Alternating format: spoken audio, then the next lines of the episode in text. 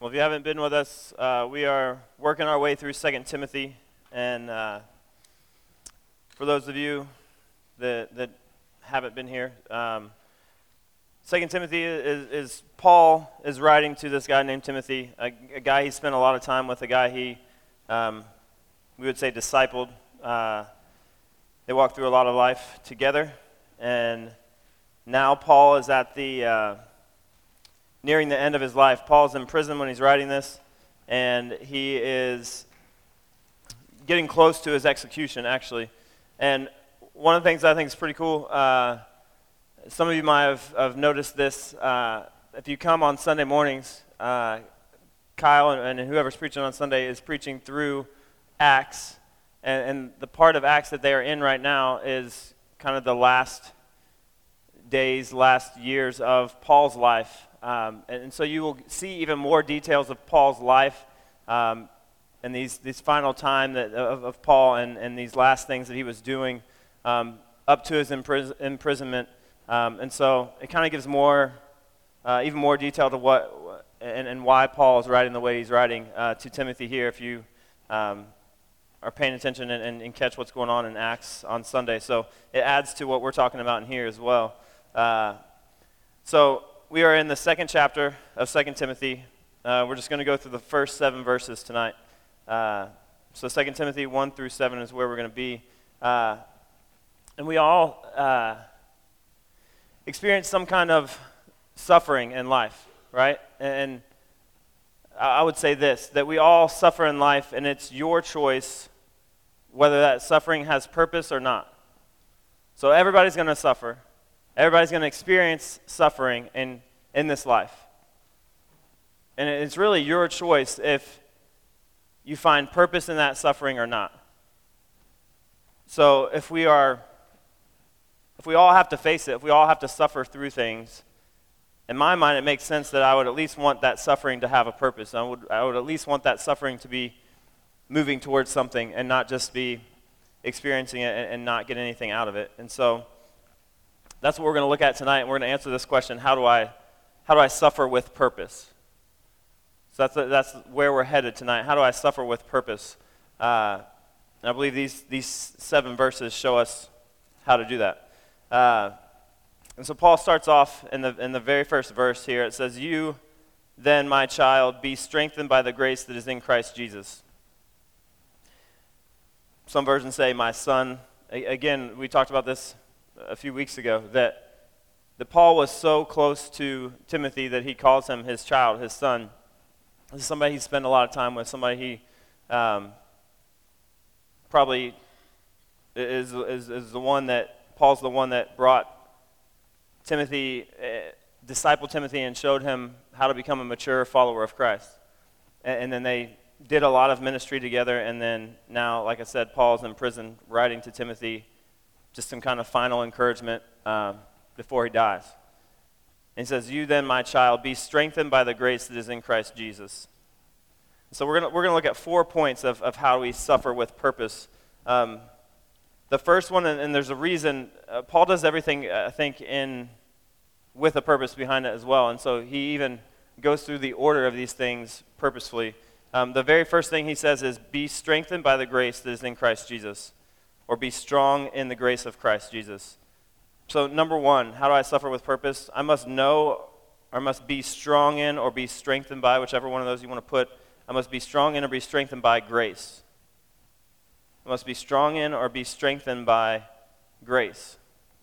So when I first read that, I don't know about you, when I first read that, when you hear that, be strengthened by grace, that, that I don't know, it was a little confusing to me because I, I understand like be strengthened by the power of the Holy Spirit, be strengthened by the power of God. Like, that makes sense for me to be strengthened by the power that God has. But this is saying be strengthened in and be strengthened by the grace of Christ Jesus. So as I thought about that more, as I read about that, as I prayed about that more, I think, I think what he's saying there is this that we never stop needing the grace of Christ.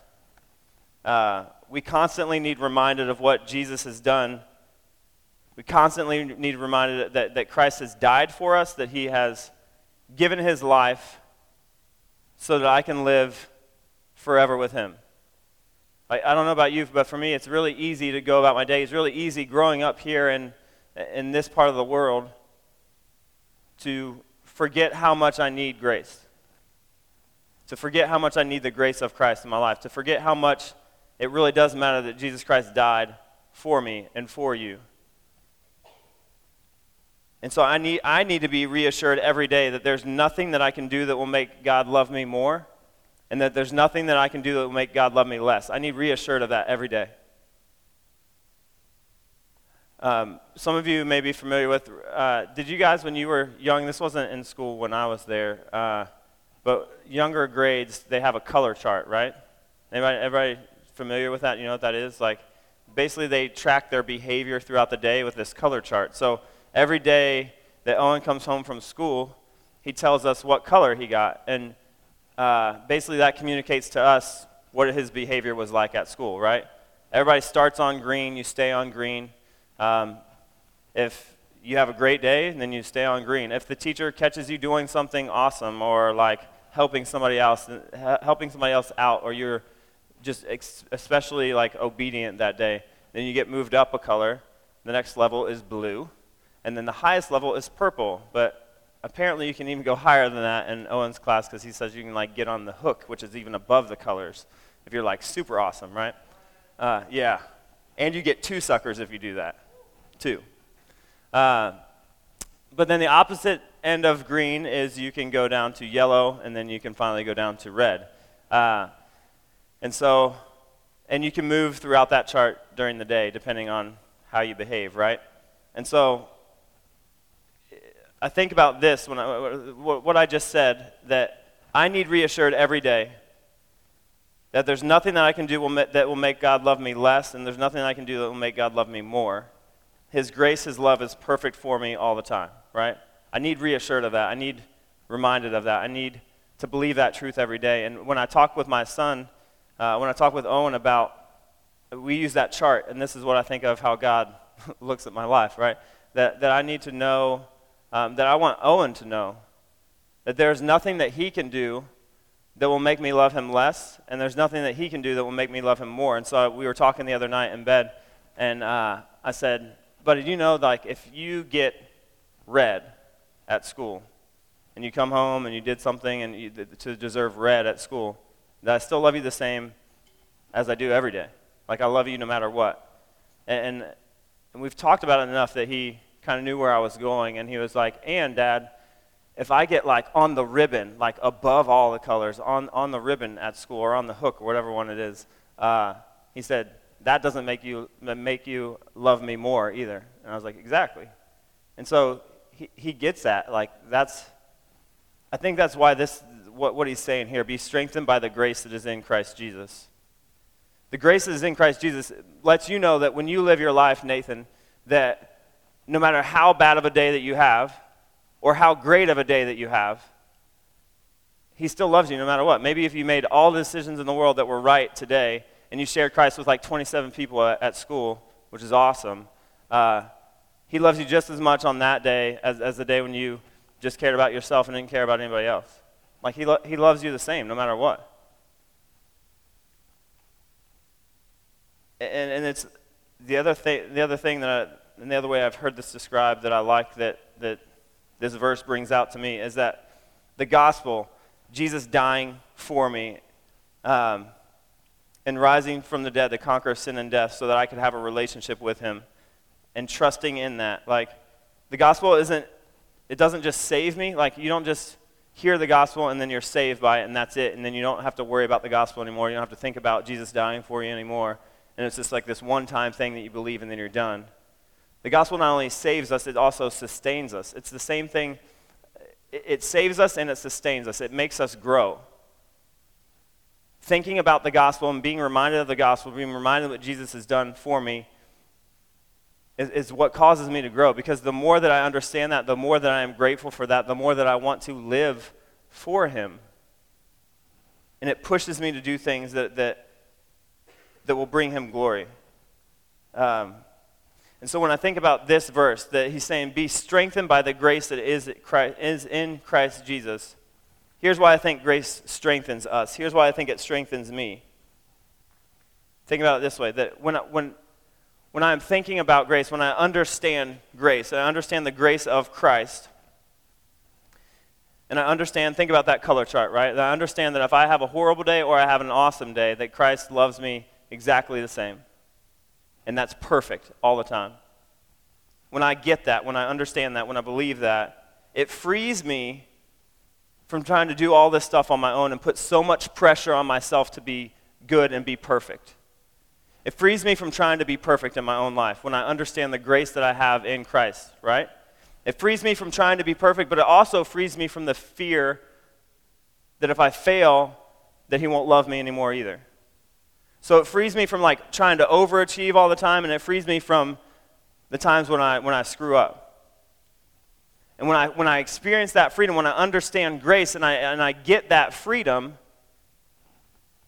from those pressures, then that strengthens me.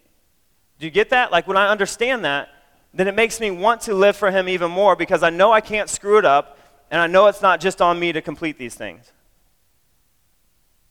And so that's why I think grace strengthens us. That's why I think this is the very first thing he says in this, this line of reasoning with, with Timothy is like, you, you have to start here.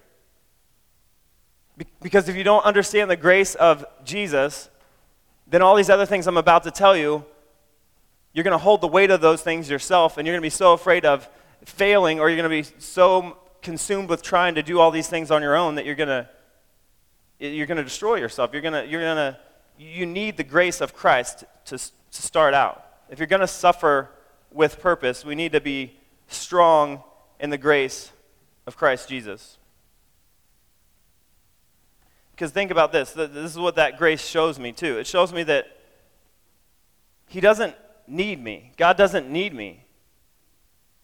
God doesn't need me. God doesn't need Lauren. God doesn't need Jesus to, to carry out His plans. He wants us, which is far better than needing us. He wants us. And He wants us to be involved in the things that He has going on. But He does not need us. You have to get that. He does not need you to carry out the things that he wants to carry out. But he wants you. And the best example of that I can think of is with my kids, right? I want my kids to help, uh, help me with things, and help in quotations, right? Our kids are six and under, so they don't do a lot of help a lot of the time. They want to help, like Annabelle, who is two, wants to help load the dishwasher, right?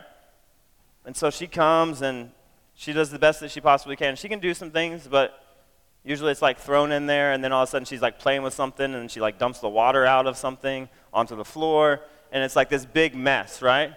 So her helping me, it, do I want her to help me because it is far more efficient with her? By no means is it more efficient, right? I want her to help me because I want her to be a part of things with me. I want her to come alongside of things with me, and I want to see her get to figure things out for herself and see her get to be who she is and, and try to help her along that. And so I say, she helps us. And in the same way, I think God does the same thing with, with us. You know, like sometimes our kids help make dinner, right? and I'll come in and they're helping Lauren, and it's like, doesn't sound like a lot of help. It sounds like a lot of frustration, right? They're like sneezing on stuff, and Lauren's like, oh my gosh, we're about to serve this to people. Maybe you shouldn't eat at our house. I don't know. Um, we're, about to serve this stuff to people, and you know, they're like sneezing on things, and they're like, they're just making things a lot messier. But we want them involved. We, we, we had them, we, we, the whole point of having our kids wasn't because we needed them and we felt empty. Life was a lot easier without them. But we wanted them. That, that's far more important, and that's far better than needing them. And I think, again, this is what's wrapped up in being strong in the grace of Christ Jesus is that, like my kids helping me make dinner, He wants me involved. He does not need me, but He wants me involved. He wants me a part of things. Um, and I take a lot of comfort and I get a lot of strength out of knowing that I can't mess up His perfect will and what He's doing. I cannot mess up His perfect will and what He's doing. Nicholas, you cannot mess up His perfect will and what He is doing. You can't. And not only is he good enough not to let us mess up his will, but he uses our failures. When we do screw up, when we do mess up big, Scripture even says that he will cause everything to work together for the good of those who love him and are called according to his purpose in Romans 8:28. So even the things that we screw up, he will use for our good if we let him. Like the depth of that grace and trying to understand that more and more will give you so much strength to live this life and to suffer with purpose. Because when you're suffering and you understand this grace, when you're suffering through things, then you understand, like, this is the God who's in control. This is the God who loves me. This is the God who knows this suffering is going on. The same God that died on the cross. The same God that, that has given everything so that I could be with him. And so I find strength in that grace. And so that verse makes a ton more sense to me now after spending some time in that. So I have to be strong in the grace of Christ Jesus. The next thing, I need to be teaching the truth, teaching the Word of God to other faithful people that will be able to teach others. That's the next thing he goes into. Verse 2, it says, And what you have heard from me in the presence of many witnesses, entrust to faithful men who will be able to teach others also. This one's going to be a little bit harder, to t- harder uh, on the surface to tie into, like, why does that matter when, with how I suffer? Um, but track with me for a minute. This is our purpose. Verse 2 is our purpose in life as believers. It says, What you have heard from me in the presence of many witnesses, and trust to faithful men who will be able to teach others also. Like I said at the beginning of this whole book that we started talking through, this book is about discipleship. It's about Paul discipling Timothy, and you see a ton of these principles of discipleship in here. But in this verse, discipleship, this is what, what our life should be about. This is our purpose. As a follower of Christ, I would say this above all else is why you are here to make disciples. To make disciples. Jesus' last words, his last encouragement, his last command to us before he went back to heaven, the last thing, if he could, he could choose anything to say to us that we would have marked down, that we would know as the last words, like you, like you know most anything, like the last words that people say before they go, it's, it's often the most important, the thing I want you to remember the most, right? And so as Jesus is about to ascend into heaven after he's already risen from the dead, until he comes back to this earth again. The last thing that he leaves us with is go and make disciples. That's his command for us. That's, that's the last thing that he says. He says, Go and make disciples. This is what he wants for us, from us, more than anything else, before he comes back. He didn't say, Go and make churches. He didn't say, Go and make families. He didn't say, Go and make friends. He didn't say, Go and make money. He didn't say, uh, go and make music. He didn't say go and make su- successful careers. He didn't say go and make Instagram followers, right? He didn't say those things. He could have said a lot of things. And none of those, none of those things are necessarily bad, right? But he said make disciples. That was his charge to us, is to make disciples. And none of those other things are bad making families, making careers, making friends. And actually, all those things can be used as ways to help make disciples. Like, that's one of the reasons that we have kids. We want to make some disciples, literally. Make disciples, right? Uh, and so, making disciples is the purpose of our life. It's, it's, our purpose. And, and here's why that, why that matters with, with, with regard to suffering. What does making disciples have to do with suffering? It gives us purpose. It sets our minds on what really matters and therefore eases the blow of suffering, I think. So if we know our purpose and we know our purpose is to make disciples, and that's what our focus is on. When, usually the things that I suffer through, I don't know about you, usually the things that I suffer through are things that are temporary. Right? I think that's the truth for everybody. That the things we suffer through are temporary things. And so, being reminded of my purpose, being reminded that what I am here to do on this earth, more than anything else, more than be a husband, more than be a father, more than be a pastor, my number one purpose in life is to make disciples. And I hope I use all those roles that God has put me in to do that. But that's my goal. That's my purpose above all else is to make disciples. And when I know that, and when I believe that, and when I see like my purpose is making disciples, and I see the purpose of my life a lot clearer, then it then it allows me to set my mind on things that really matter. And it eases the blow of suffering when it comes my way.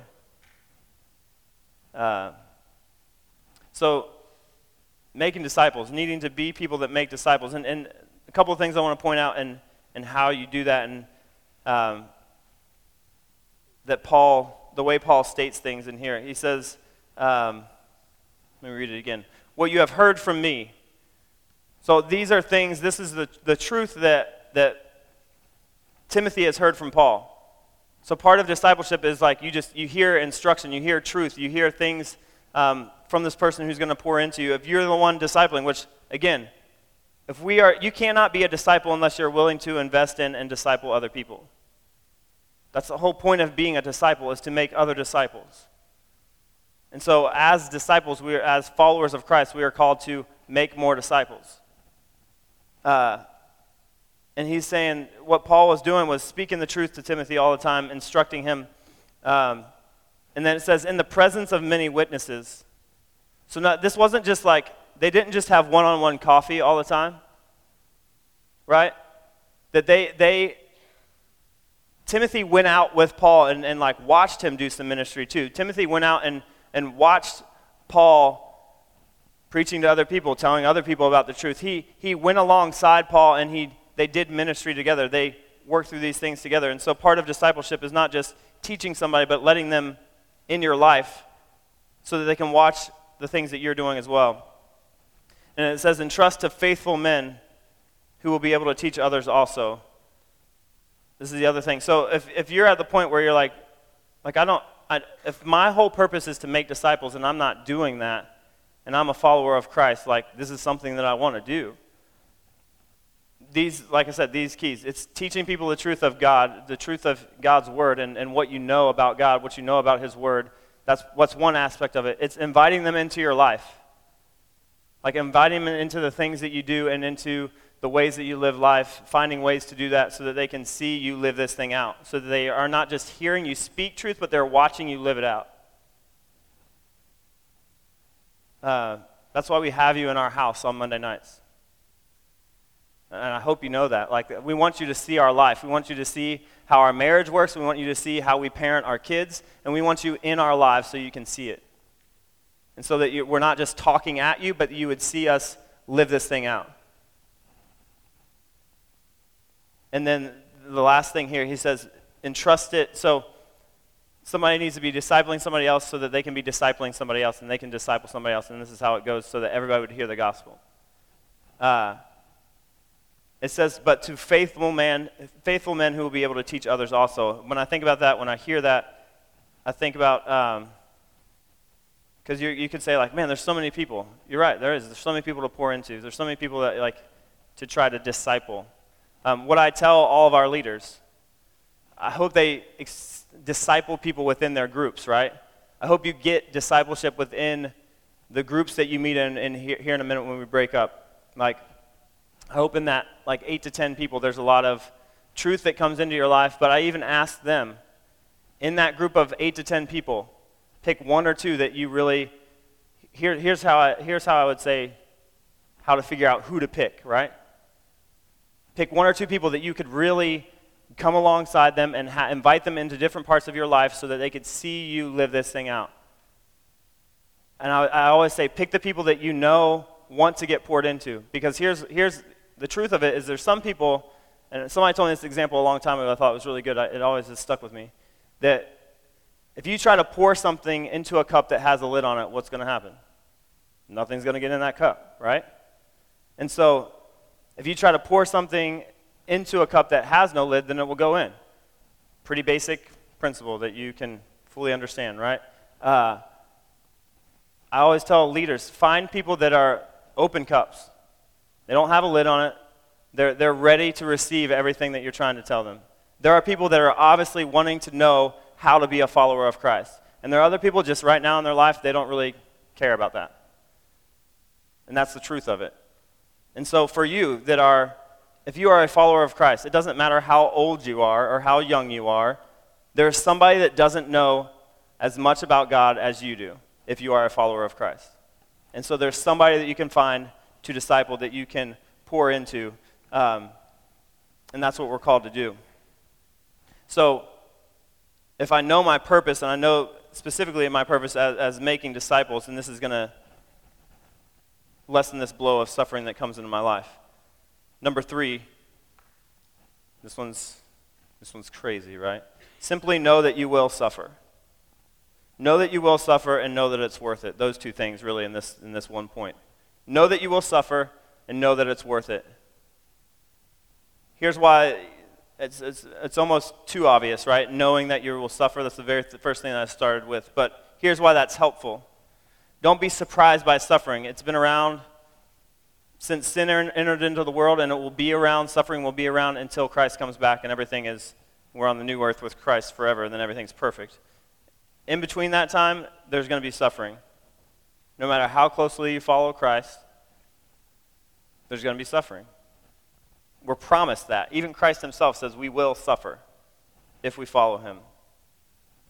Here's, here's why that's important to know, I think, and important to think about. When you know something is coming, it's always easier to deal with. When you know something is coming, you have time to brace yourself, right? You know something is about to come at you, you have time to brace yourself and prepare for that.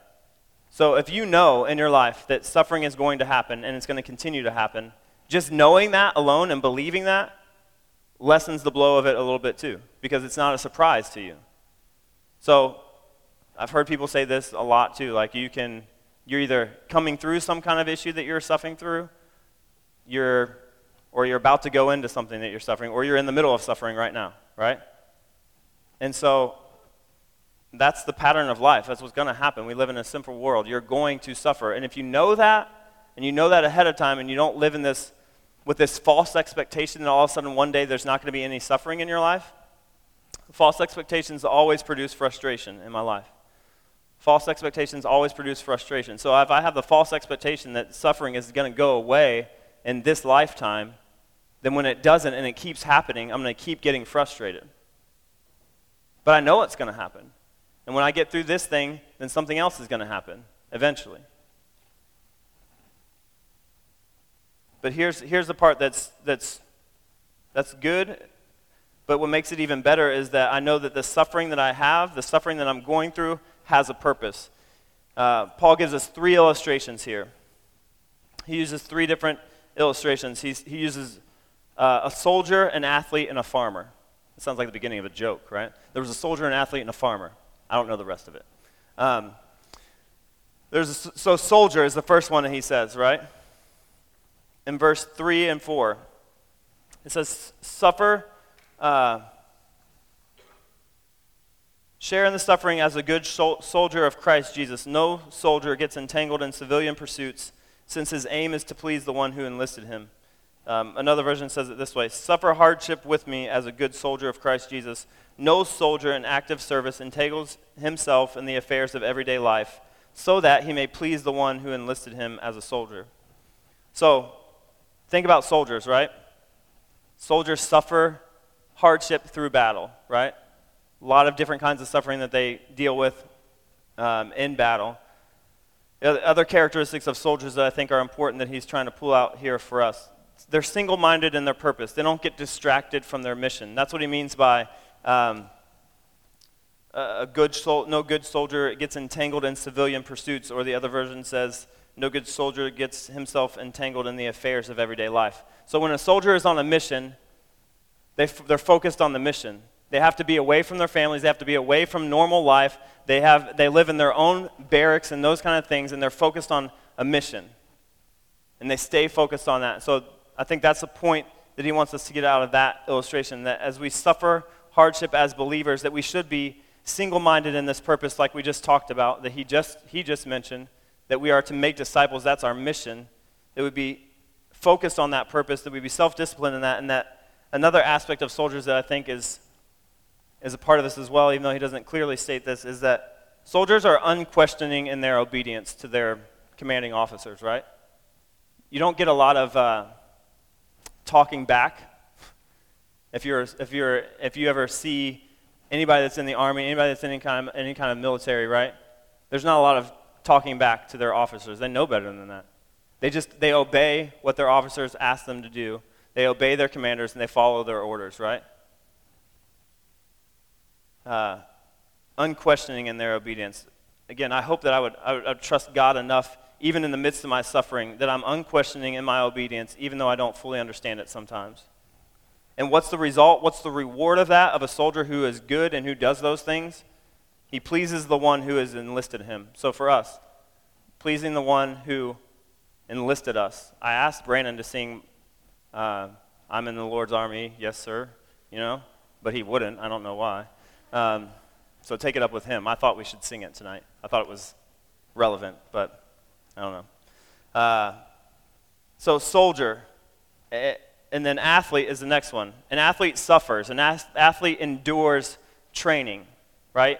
Anybody who's an athlete, anybody who plays sports, really on any level, you, you, you see like you have to train, you have to practice, you have to give up things in order to compete. And the, the higher and higher levels of that, you have to give up more, and you have to give up more, and you have to suffer more, and you have to work out more. They're like they own your life a lot more as you get higher and higher on these levels, right? You talk to Jamal about that. Um, you have to train a ton in order to get the results that you want. And so they suffer through training. An athlete suffers. Um, the other thing that it points out here, that, that he points out specifically in, in this illustration of an athlete, that they compete by the rules. The only way you win the prize is if you compete by the rules. Jamal's a long jumper, right? And so if Jamal wanted to get the longest jump and he ran past the foul line and he just kept running and then he jumped once he got into the sand, which would be stupid anyway, I guess. Uh, if he cheated, it doesn't count. If he goes past that foul line, even like, what, a millimeter, even the tiniest bit, and they catch it, that jump doesn't count. The only way you win the prize is if you compete by the rules. And so, what I think he's saying here is that, that God has given us a lot of rules, and, and, and not even that, I would even say rules, well, sure, rules. That's what he's saying here. Um, that if we, if we live by these things, if we live by the things that God has given us, and compete in that way that He uh, has provided for us, then that's how we get to win the prize. And then this last example, he talks about a farmer. A farmer suffers or works hard in the field. A farmer suffers or works hard in the field and he plants and waters seed. Why? What's the reward of the farmer for working that hard, for planting and watering and, and, and investing all that time? What does the farmer get? He's the first to receive his share of the crops. And so you see in all these examples this idea of suffering. There's suffering in all those, but the suffering produces something. The, suffer- the suffering is for a reason. It's not just meaningless, it's not just pointless. Suffering has a purpose, it has something that you're, you're, you're going to achieve. All three of these examples show that, that suffering that we experience as followers of Christ is not pointless. In fact, it's achieving something great, a prize that is far greater than any of the suffering that we ever experience. And so, knowing that, like living with the end in mind, put it that way. Remember that phrase. Just living with the end in mind. Think about this is what I'm going towards, this is what I'm fighting for. This is what, as much as an athlete thinks about championships and things like that, that drives them to train. As much as anybody that, that's not even on a team that works out really hard because they want their body to look this way. Like, you think about the end in mind when you're going through things that are painful. And so that's his point here that, that there's a reward for this suffering when you are suffering in the name of Christ. And it's not pointless, it's not meaningless, it has purpose. And then finally, the last point that he makes. Paul says to Timothy, Think over what I say, for the Lord will give you understanding in everything. So, what Paul knows, what Paul acknowledges, what he pushes Timothy, he's even discipling Timothy in this, in the way that he writes. He says, Think over what I say. Think about what I've been saying. Think about all these things that I've been saying. Um, but you need, more, uh, you need more than just what you think and in your effort and your interpretation of things. You need the Lord to give you understanding in everything. And so, on both sides of that, Paul knows that his words aren't powerful enough to change Timothy's life. The Lord needs to give Timothy understanding in those words. The words are important, the words are good, they're helpful, but they're not powerful enough to change anything.